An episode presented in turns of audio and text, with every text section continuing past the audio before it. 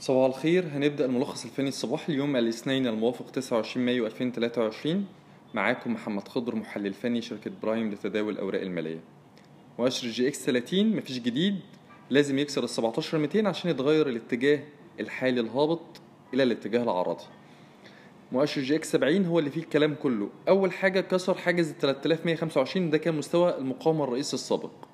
وبالتالي غير اتجاهه العرضي إلى الاتجاه الصاعد.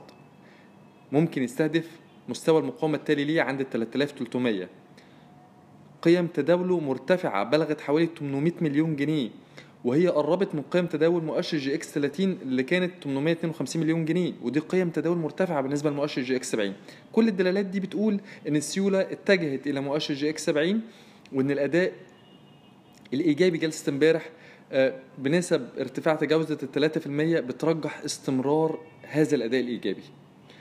طيب بالنسبة لملاحظات التداول النهارده أول حاجة عندنا المجموعة المصرية العقارية. توصيتنا عليها شراء نظرتنا عليها إيجابية طول ما هي بتتحرك فوق مستوى ال 75 قرش. طيب مستهدفها إيه ومنطقة الدخول المقترحه إيه؟ دي اللي هنتكلم عنها شوية. مجموعة مصرية عقاريه ارتدت سابقا من مستوى 57 قرش وصولا إلى ال 2 جنيه ونص. وده كان سببه إن هي تراجعت بشكل كبير موجة انخفاض حادة تجاوزت 90% من مستوى ال 10 جنيه إلى ال 50 قرش. مؤشراتها الفنية والتحرك العرضي اللي بقاله فترة كبيرة في المجموعة المصرية العقارية بيرجح حاجتين. الحاجة الأولانية إن احتمال إن هي تكون بتكون قاع هنا عند مستويات الأسعار الحالية. طب الحاجة التانية إمكانية بدء موجة ارتداد تانية قوية. موجة الارتداد دي ممكن تستهدف مستوى المقاومة عند الأربعة جنيه. بنتكلم الورقة دلوقتي ب 90 قرش ممكن تستهدف 4 جنيه آه ممكن تستهدف ال 4 جنيه. دي نسب آه 38% في بوناتشي. إحنا بنتكلم دي على نسب ارتداد أو نسب تصحيح. خصوصا إن أغلب مؤشراتها الفنية في مناطق ذروة البيع وده بيقلل مخاطر الشراء هنا للمتداول متوسط وطويل الأجل. توصيتنا دي توصية مدى متوسط إلى طويل يعني من شهر إلى ست شهور. مستهدف التلاتة جنيه والأربعة جنيه هيتأكد بكسرة الجنيه عشرين.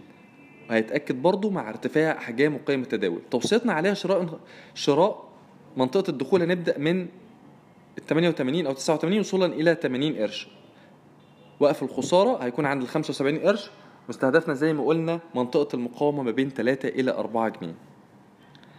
تاني حاجة عندنا هي Lift Slab. اللي نظرتنا عليها إيجابية. تتمثل تلك النظرة الإيجابية في إمكانية استهداف Lift Slab مستوى ال 30 قرش وده مستهدف مدى قصير. يعني إحنا بنتكلم على المجموعة المصرية العقارية مستهدف مدى متوسط إلى طويل لكن ليفت سلاب مستهدف مدى قصير هيكون عند ال 30 قرش يعني من 3 أسابيع إلى 4 أسابيع. أخيرا القاهرة للإسكان ودي كانت من ضمن توصيات الاستراتيجية الفنية بعنوان طرف الخيط واللي قلنا إن ممكن مصريين. القاهرة الإسكان آسف تستهدف مستوى ال 2 جنيه نظرتنا عليها بنأكد النظرة الإيجابية عليها والنظرة الإيجابية دي إن هي ممكن تستهدف ال 2 جنيه على المدى المتوسط تارجت ال 2 جنيه ده هيتأكد في القارة الإسكان باختراقه منطقة المقاومة ما بين الجنيه 30 إلى الجنيه 40 يبقى ممكن نقول إن القارة الإسكان ممكن تستهدف على المدى القريب إلى القصير المدى من جنيه 20 إلى جنيه 40 على المدى المتوسط إلى الطويل المدى ممكن تستهدف مستوى ال 2 جنيه اللي بتمثل نسبة تقريبا 100% من مستويات الأسعار الحالية. شكرا.